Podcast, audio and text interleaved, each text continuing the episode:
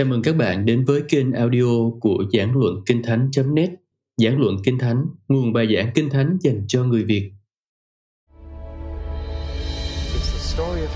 Đó là câu chuyện kể về cách Đức Chúa Trời tìm kiếm một nàng dâu cho con một của Ngài.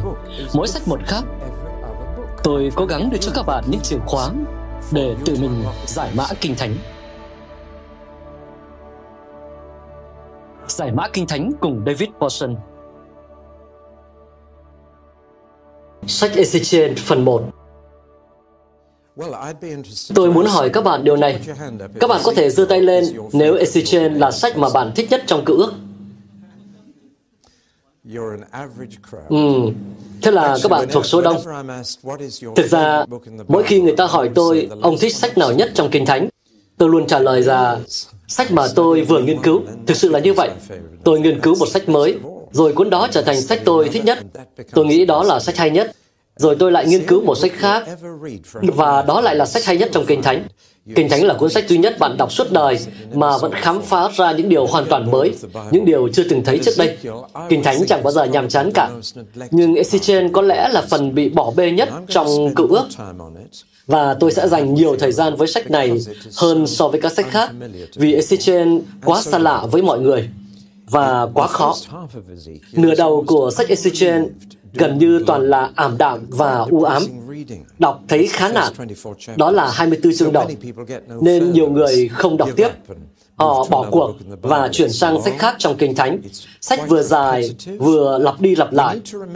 Chúng ta cần nhớ rằng 20 năm rao giảng của Ezekiel đã được nén vào một sách, nên dân chúng thời đó thực ra không phải đọc cả sách cùng một lúc hoặc nghe cả sách cùng một lúc.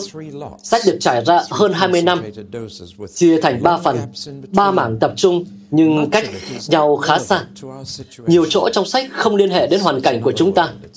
Đó là một thế giới khác, một hoàn cảnh khác, và chúng ta không quen với nó.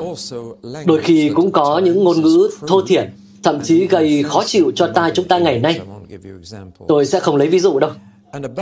Trên hết, Ezekiel cho thấy một khía cạnh trong bổn tính của Chúa mà chúng ta không thực sự nghĩ đến, không thực sự thích nghĩ đến, nhưng chúng ta lại cần biết bổn tính thật sự của Chúa. Ở đây có sự nghiêm khắc trong bổn tính của Chúa, làm tôi nhớ đến một khẳng định mà Phao-lô đã nêu trong thư Roma, trong chương 11. Vậy hãy nhìn biết sự nhân từ và sự nghiêm khắc của Đức Chúa Trời. Người ta thích nghe đến sự nhân từ hay tốt lành. Họ không thích nghe đến sự nghiêm khắc. Và rất thú vị là đài phát thanh hay truyền hình tôn giáo thường chỉ nói đến sự tốt lành của Đức Chúa Trời. Họ nói rất ít đến sự nghiêm khắc của Ngài, nên người ta thường chỉ nhìn một phía hay phiến diện về Chúa. Và nếu chỉ nhìn vào Ezekiel thì bạn cũng có cái nhìn một phía, nhưng là từ phía bên kia. Có lần một người gửi cho tôi tấm bưu thiếp sau khi tôi giảng về Ezekiel, và tấm bưu thiếp đó chụp một mỏ bạc tại châu Mỹ Latin, nơi họ vừa đến thăm, và họ nói: "Ông biết không, Ezekiel hơi giống một mỏ bạc. Trong đó có bạc, nhưng ông thật sự phải chăm chỉ đào bới và tìm nó. Nhưng khi tìm được rồi thì thật bỏ công." Đó là một thách thức không tồi khi chúng ta mở sách này ra. Sách Ezekiel thách thức chúng ta đặt 2 câu hỏi và trả lời chúng. Tại sao anh lại đọc Kinh Thánh? Và 2 là, anh đọc Kinh Thánh như thế nào? 2 câu đó liên quan đến nhau, vì thực chất, lý do khiến bạn đọc Kinh Thánh sẽ quyết định cách bạn đọc Kinh Thánh. Cách thức sẽ bắt nguồn từ động cơ. Có rất nhiều cách khác nhau để đọc Kinh Thánh.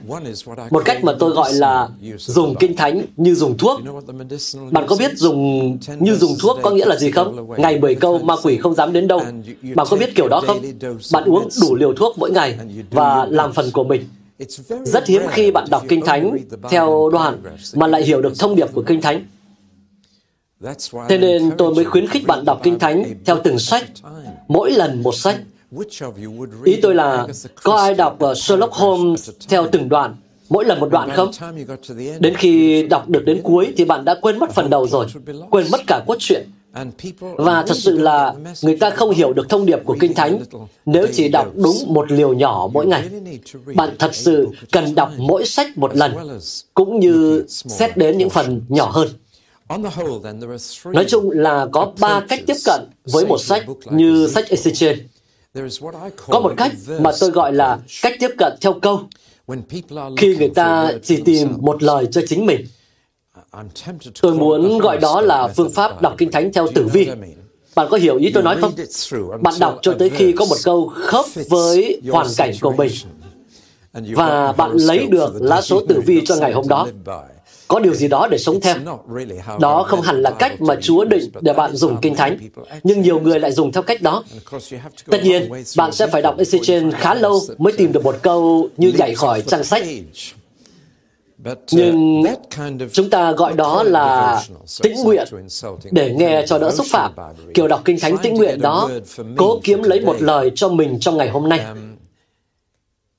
Xét trên một khía cạnh thì nó cũng có ích, nhưng không phải là cách đọc Kinh Thánh đúng đắn. Có thể bạn đọc thấy một lời an ủi ở đây, ở đó, và một lời chỉ dẫn ở đây hay ở đó, nhưng về cơ bản là bạn đang lấy mình làm trung tâm. Bạn đang đọc Kinh Thánh vì mình. Rồi có những người đọc Kinh Thánh vì cớ những người khác, đặc biệt là những người giảng đạo hoặc các giáo viên. Họ đang tìm một điều gì đó để họ có thể giảng về nó. Về cơ bản là họ không đi tìm câu mà đi tìm đoạn. Và có 4 đoạn như vậy nhảy từ sách Ezekiel vào tay người giảng đạo, và họ thường dùng một trong 4 đoạn đó. Phổ biến nhất là chương 37, có bài hát xương khô hỡi xương khô.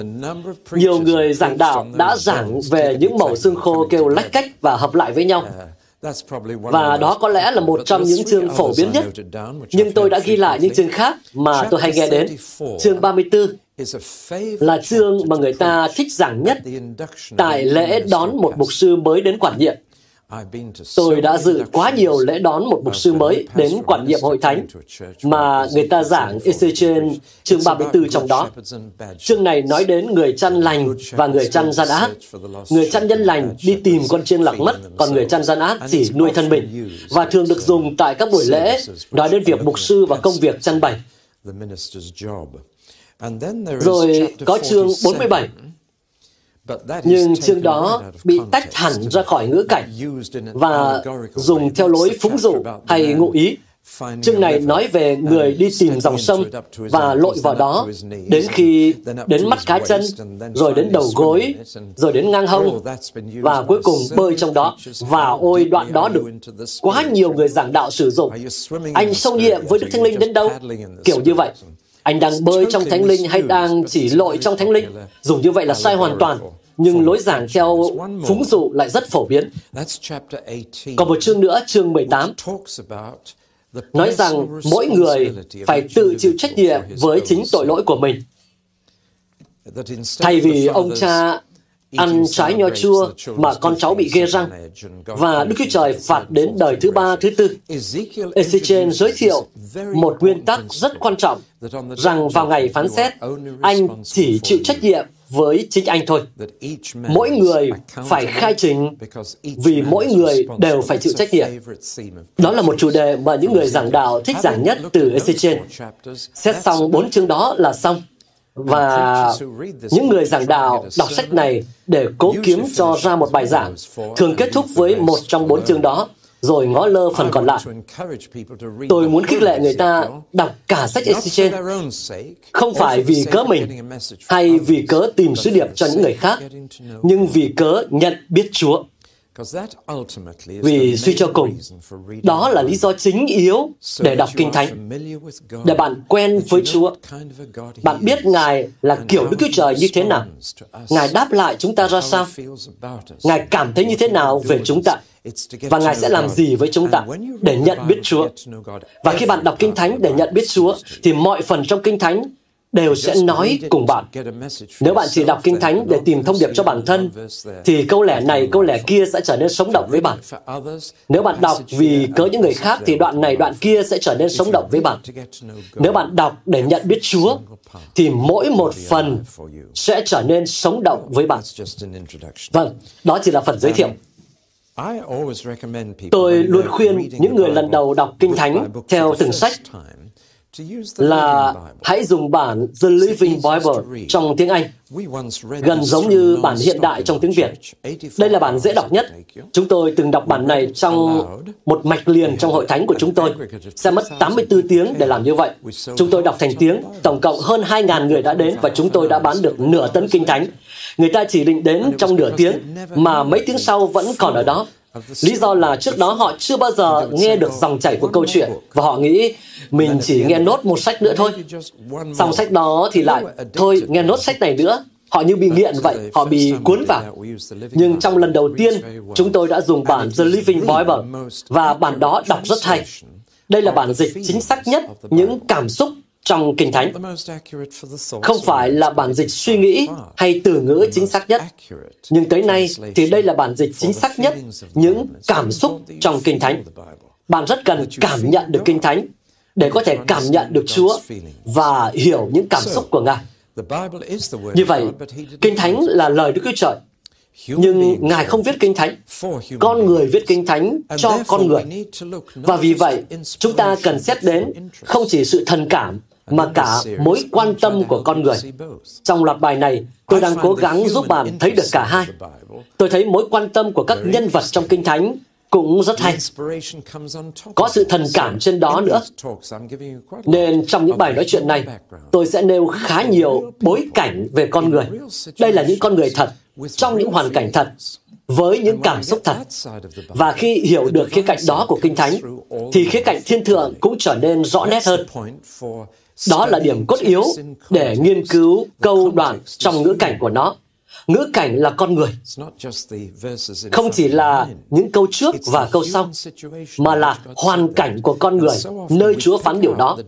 Chúng ta rất hay nhắc lời thiên thượng khỏi ngữ cảnh con người của lời đó, dẫn đến sự giảng dạy nhàm chán.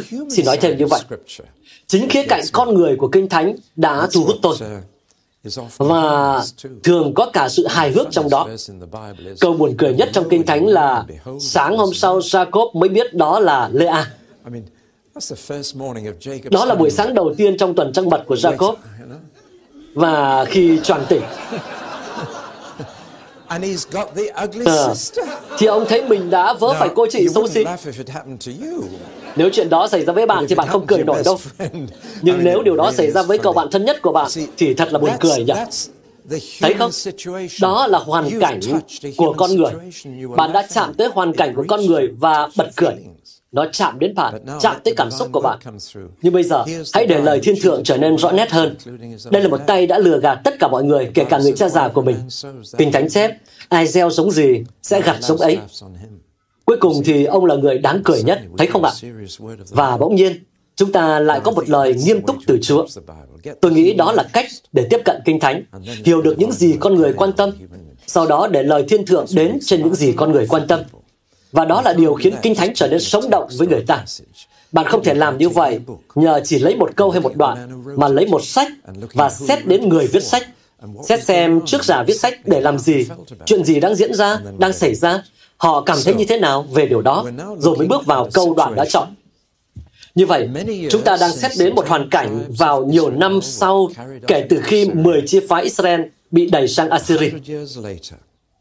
Chính xác thì là 100 năm sau.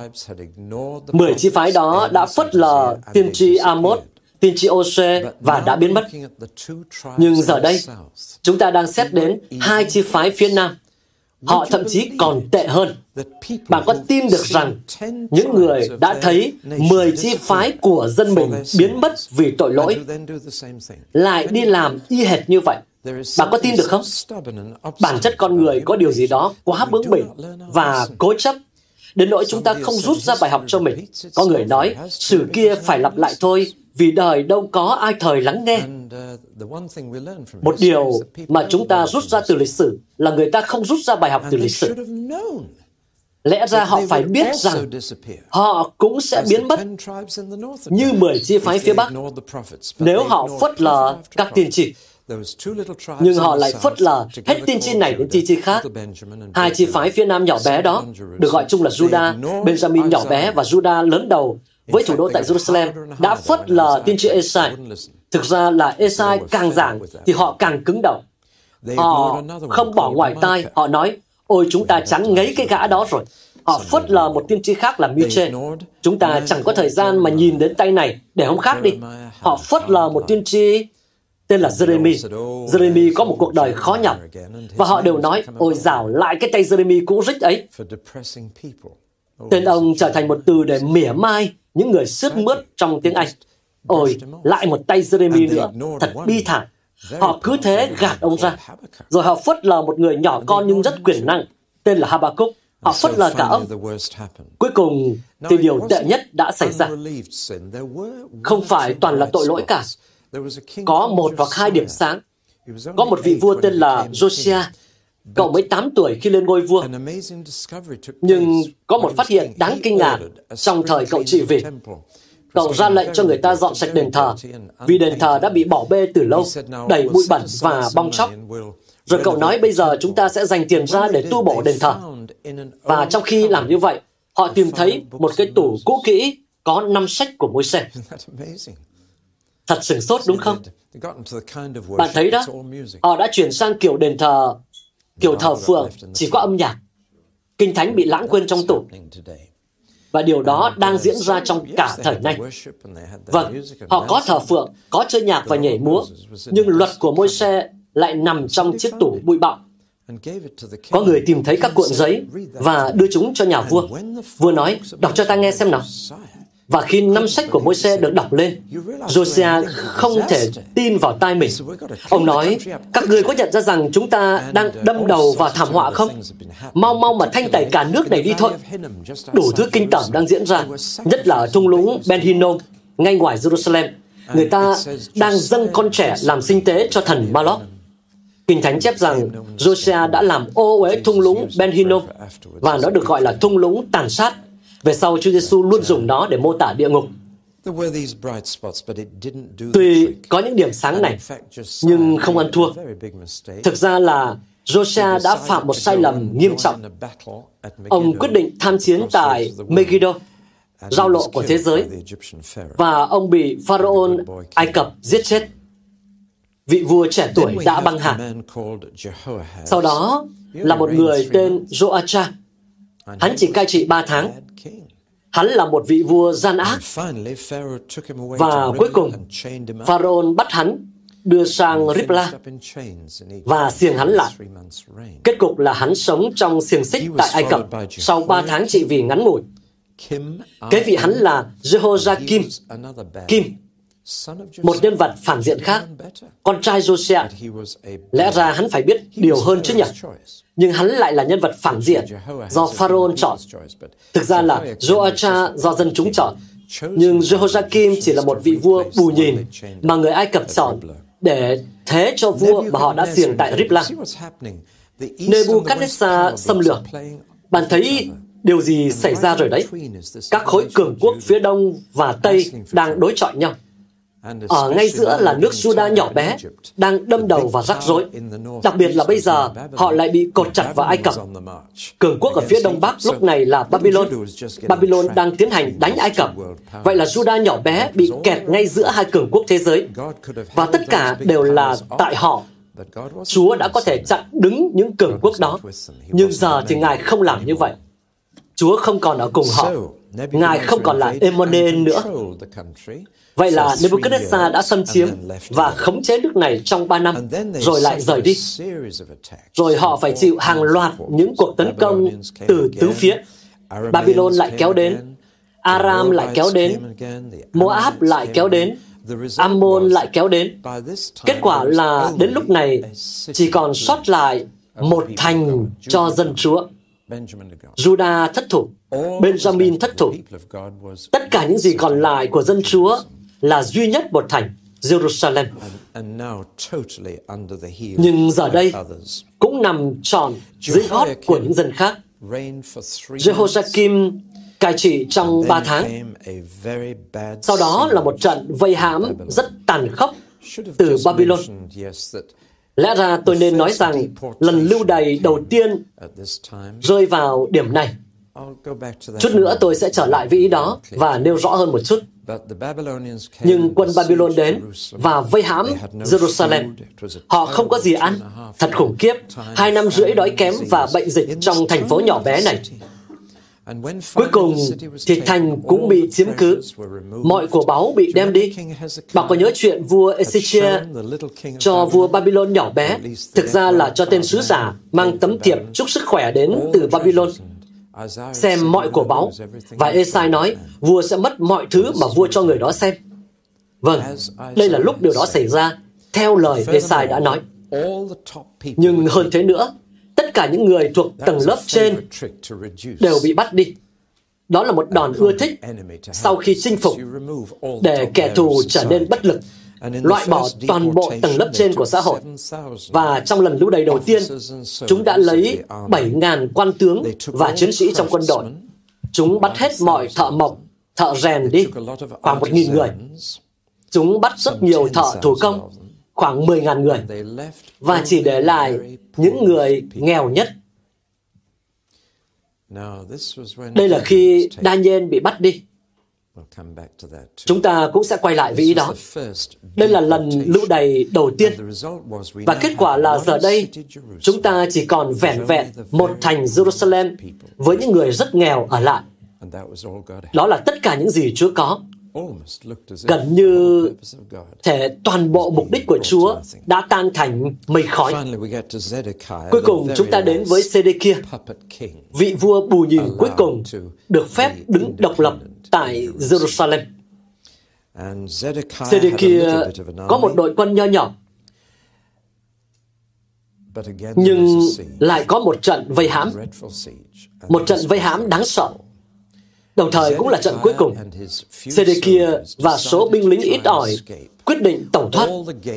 Tất cả các cửa đều bị bao vây, nên họ đã đục một cái lỗ qua tường, đẩy đá ra, và từng người lẻn ra trong đêm.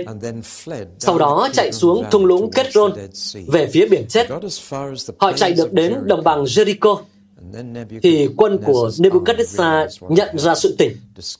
Chúng phát hiện ra cái lỗ trên tường và đuổi theo họ, đuổi kịp họ tại Jericho. Đó là lúc chúng bắt vua Zedekiah cùng các con trai của ông, và trước mắt ông, chúng giết từng con trai của ông, để ông thấy rằng dõi hoàng gia đã đến hồi kết.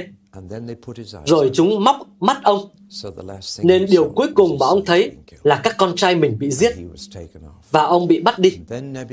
Rồi Nebuchadnezzar lệnh cho quân lính phá hủy toàn bộ Jerusalem, toàn bộ nhà cửa bị đốt và phá đổ hết, tường bị phá đổ, và Jerusalem thế là chấm hết. Tất cả những điều đó xảy ra khi Ezekiel còn sống. Đó chỉ là bối cảnh lịch sử. Ông thấy tất cả những điều đó xảy ra. Không phải lúc nào ông cũng chứng kiến, mà vì ông thấy chúng trong khải tượng. Chính sự chấm hết của Jerusalem vào thời của ông đã làm nền cho mọi thứ. Thảo nào ông lại là một vị tiên tri sầu não khi chúng ta đọc tới trong phần đầu của sách. Sau đó ông trở nên hào hứng và tích cực hơn. Sau khi Jerusalem đã thất thủ và chấm hết, các sứ điệp tiên tri của ông thay đổi hoàn toàn, từ cảnh báo về thảm họa sang an ủi và hy vọng vào tương lai. Thế nên hầu hết các nhà giảng đạo mới giảng từ nửa sau của sách, vì phần đó lạc quan hơn. Rồi, hãy xét đến cuộc đời của Ezekiel trên phông nền đó. Nếu bạn muốn kiểm tra lại tất cả những chi tiết lịch sử vừa rồi, hãy ghi chú lại sách Các Vua Nhì, chương 22 đến 25, sẽ cung cấp cho bạn toàn bộ bối cảnh. Thế nên, xét trên một khía cạnh, chúng ta mới cần đọc các sách tiên tri theo sách Các Vua và lịch sử. Rồi bạn sẽ hiểu được bối cảnh, được không ạ? Lịch sử là như vậy. Tôi biết lịch sử là môn học hơi nhàm chán một chút. Đó là một trong những môn học tôi học kém nhất ở trường. Nhưng giờ thì tôi quan tâm đến lịch sử rồi. Tôi thật sự quan tâm đó, vì Chúa đang làm thành mục đích của Ngài trong lịch sử. Nhưng ở trường không ai bảo tôi như vậy. Toàn phải học trận này với trận kia, vua này, hoàng hậu kia, chán ngấy luôn. Rồi, hãy xét đến Ezekiel. Ông sống cùng thời với Habakkuk và Daniel. Thực ra, Daniel là một trong những người hùng của Ezekiel. Bạn sẽ thấy xuyên suốt sách Ezekiel, ông nói về Daniel như một trong ba người vĩ đại nhất, công chính nhất trong lịch sử. Noe là 2, Job là 3. Đó là ba người hùng của Ezekiel. Ông luôn nhắc đến ba người đó, Noe, Job và Daniel, như ba người vĩ đại nhất trong lịch sử của họ. Giờ thì hãy xét đến Ezekiel. Cái tên Ezekiel có nghĩa là Chúa tiếp sức, Chúa tiếp sức, và điều đó rất cần thiết. Ông được gọi 83 lần trong sách này bằng một danh hiệu mới. Cũng xin nói thêm là Chúa Giêsu đã lấy danh đó để gọi chính Ngài, và nhiều năm sau, đó là danh hiệu con người. Không một tiên tri nào khác được Chúa gọi như vậy. Nhưng 83 lần xuyên suốt sách này, Chúa đã gọi con người, và danh hiệu đó chỉ được dùng trong Tin Lành về Chúa Giêsu. Đó là điều khá thú vị. Chúng ta sẽ khám phá lý do tại sao khi xét đến phần tiên tri. Ezekiel sinh vào khoảng năm 622 hoặc 623 trước công nguyên, trong thời trị vì của vị vua tốt đó. Vị vua nhỏ tuổi, lên ngôi khi mới 8 tuổi, và cùng thời với Jeremiah. Thực ra là Jeremiah và Josiah đúng bằng tuổi nhau, lớn lên cùng nhau. Nhưng theo những gì chúng ta biết, thì họ lại không hề nói về nhau. Jeremiah dường như phớt lờ cái mà chúng ta gọi là cuộc cải cách của Josiah. Và tôi nghĩ lý do là vì Jeremiah nhìn thấu được cuộc cải cách đó, rằng đó chỉ là một cuộc cải cách hời hợt. Cuộc cải cách ấy diễn ra từ trên xuống, mà những cuộc cải cách từ trên xuống sẽ chẳng bền lâu. Sao có thể thay đổi người ta bằng đạo luật của quốc hội được? Và thực ra, Jeremiah thấy rằng dân chúng đã không thực sự thay đổi. Tuy đức vua đã cấm mọi thực hành ngoại giáo, nhưng dân chúng vẫn muốn làm. Thế nên Jeremiah mới bi quan, cho dù ông sống trong một thời kỳ mà quốc hội có cải cách. Ở đây có một bài học cho cơ đốc nhân đó ạ. Đạo luật tốt được thông qua là chưa đủ. Truy cho cùng, dân người ta muốn làm gì thì người ta sẽ làm điều đó. Anh có thể quy định rằng buôn bán vào ngày Chủ nhật là bất hợp pháp, nhưng nếu dân người ta muốn buôn bán vào ngày Chủ nhật thì họ sẽ vẫn cứ làm. Bạn có hiểu ý tôi không ạ? Phải có sự thay đổi từ dưới lên trên. Hay đúng ra, những cuộc cải cách hiệu quả nhất phải diễn ra từ dưới lên trên và cuối cùng mới chạm đến luật. Con người thay đổi nên luật pháp mới thay đổi, chứ không phải là ngược lại. Nhưng thôi, quay lại chủ đề.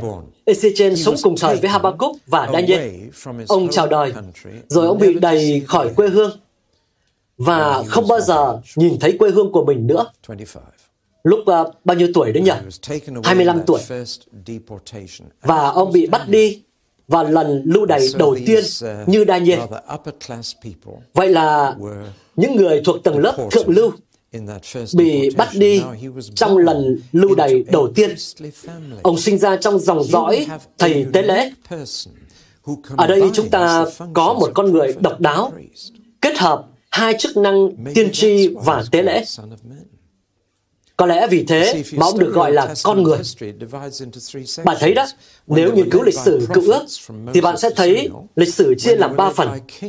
Khi dân Israel được dẫn dắt bởi các tiên tri từ Môi-se đến Samuel, khi họ được dẫn dắt bởi các vua từ Sau-lơ đến Zedekiah, và khi họ được dẫn dắt bởi các thầy tế lễ từ Sorobaben đến Anne và Cai-phe.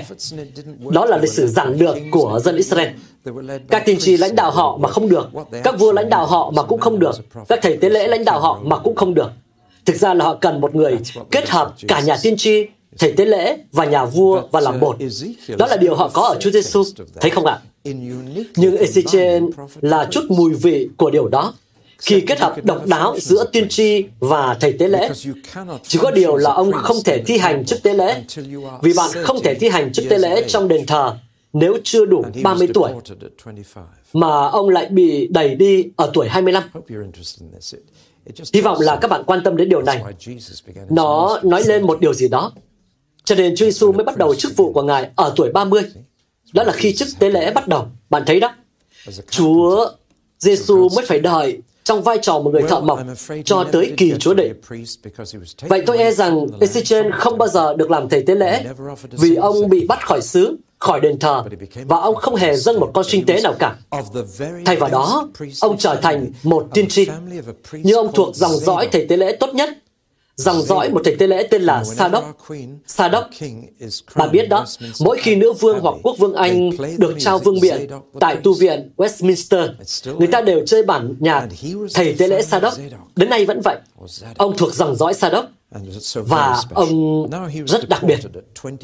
Ông bị đẩy đi ở tuổi 25 cùng mọi tầng lớp tinh hoa của xã hội, và họ được tự do tại nơi định cư của mình. Họ không được gây ra bất cứ tổn hại gì, nên họ được phép xây cất những thị trấn nhỏ của riêng mình. Và Ezekiel định cư bên bờ một con kênh. Tôi nghĩ là tôi có hình của con kênh đó. Hãy bỏ qua bức hình bên trên đi. Chút nữa tôi sẽ trở lại hình đó sau. Họ đã định cư tại đây, bên bờ những con kênh nối sông Tigris và Euphrates. Có cả một hệ thống tưới tiêu và thông thủy giữa hai con sông lớn tại Lưỡng Hà. Lưỡng Hà, Lưỡng là hai, Hà là sông. Lưỡng Hà là giữa hai con sông lớn. Đây là sông Chebar. Và họ được phép định cư ở một nơi tên là... Các bạn phải đọc rồi chứ nhỉ? Vì đó là một cái tên rất nổi tiếng. Họ định cư tại một nơi tên là Tel Aviv. Tel Aviv, thành phố lớn nhất tại Israel hiện đại, được đặt theo thị trấn rất nhỏ mà Ezekiel đã sống, bên bờ sông Chebar. Vậy là ông định cư tại Tel Aviv với gia đình mình. Vâng, đây là hình con kênh. Chúng ta sẽ quay lại với bức hình bên trên sau. Ở một thời điểm nào đó, ông đã kết hôn. Đó phải là một trinh nữ hoặc góa phụ của một thầy tế lễ. Các thầy tế lễ không được kết hôn với một bà góa bình thường hoặc một người đã ly dị chồng. Cho nên ở một thời điểm nào đó, Ezekiel đã kết hôn, buôn bán và làm công việc kinh doanh. Nhưng ở tuổi 30, độ tuổi mà lẽ ra ông phải bắt đầu chức tế lễ của mình, ông đã được gọi làm tiên tri, và ông có khải tượng kỳ lạ nhất về Đức Chúa Trời mà chút nữa chúng ta sẽ xét đến. Ông bắt đầu chức vụ, ông thấy Đức Chúa Trời, giống như Esai, ông thấy Đức Chúa Trời, nhưng những gì ông thấy khá khác so với những gì Esai thấy. Đó là một khải tượng khá kỳ lạ, và trong 3 năm tới, sách nói đến chức vụ chính của ông từ 30 đến 33 tuổi. Ông vừa làm phép lạ, vừa rao giảng. Con người này, chức vụ chính của ông là từ 30 đến 33 tuổi. Thú vị không ạ? Rồi có một khoảng thời gian khá dài mà ông không làm gì cả. Trừ một ngày nọ, Chúa phán với ông rằng, Ezekiel à, ta thông báo cho con một tin buồn, nhưng con không được khóc. Vợ con sẽ mất vào buổi sáng. Đừng khóc. Vì vào đúng thời khắc mà nàng chết, Jerusalem sẽ thất thủ. Bây giờ hãy ghi lại việc này trong nhật ký của con. Ở Ezekiel, hãy ghi lại chính ngày mà vợ con mất. Mãi đến vài tuần sau, một người đưa tin từ Jerusalem đến Babylon và nói, Jerusalem đã thất thủ rồi, chấm hết rồi. Ezekiel hỏi, khi nào vậy? Họ trả lời, vào ngày này tháng này. Và đó chính là ngày mà ông bất vọng. Nhờ vậy mà Ezekiel mới được hiểu cảm giác của Chúa khi thành Jerusalem thất thủ. Thật kỳ diệu. Nhiều năm sau, vâng, 3 năm sau khi vợ ông mất, ông bắt đầu nói tiên tri trở lại. Ông đã câm lặng trong suốt thời gian đó. Thực ra là Chúa phán, lưỡi con sẽ dính vào vòng miệng. Con sẽ không nói được cho tới khi ta mở miệng con ra. Khi ta mở miệng con và con nói được, thì con phải nói tiên tri. Những người này trải qua những điều thật kỳ lạ, phải không? Trong nhiều năm, ông không nói được. Nhưng rồi Chúa mở miệng ông, và ông nói lại được. Nhưng ông phải nói tiên tri. Vậy là ông nói tiên tri trong 1 năm, rồi lưỡi ông lại dính vào miệng. Rồi đến sự tiên tri cuối cùng. Như vậy, ông đã nói tiên tri trong 3 năm, 1 năm, rồi chỉ trong vài tháng. Và tất cả những điều đó đều được ghi lại trong sách Ezekiel, một con người phi thường. Khi ông 50 tuổi, sự tiên tri cuối cùng của ông đến. Ông qua đời sau đó không lâu và được chôn tại một ngôi mộ ở Babylon, là Iraq ngày nay. Thực ra, đây là một bức hình khá mờ, chụp bộ ông. Nó ở tại Kifi. Nếu bạn đã được đến Baghdad, Không xa đó lắm, thì bạn sẽ thấy mộ Ezekiel tại Kufa. Đó là nơi ông qua đời. Ông không bao giờ thấy lại xứ mình, không bao giờ thấy lại Jerusalem. Nhưng ông đã vẽ bức tranh về một đền thờ đẹp đẽ, tuyệt vời nhất, chưa từng được xây dựng. Chúng ta sẽ xem tranh đó sau. Vâng, đó là bối cảnh lịch sử và cá nhân của Ezekiel. Tôi nghĩ chúng ta sẽ dừng bài nói chuyện tại đây. Ở bài tiếp theo, chúng ta sẽ xét đến cấu trúc của sách và những sứ điệp mà ông truyền đạt trong 3 khoảng thời gian chức vụ ngắn ngủi đó.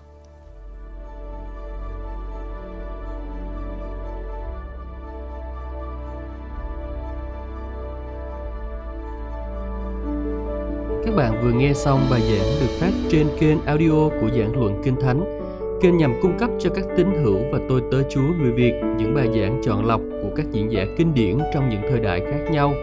Để biết thêm thông tin về chúng tôi, xin vui lòng truy cập trang web giảng luận kinh thánh.net.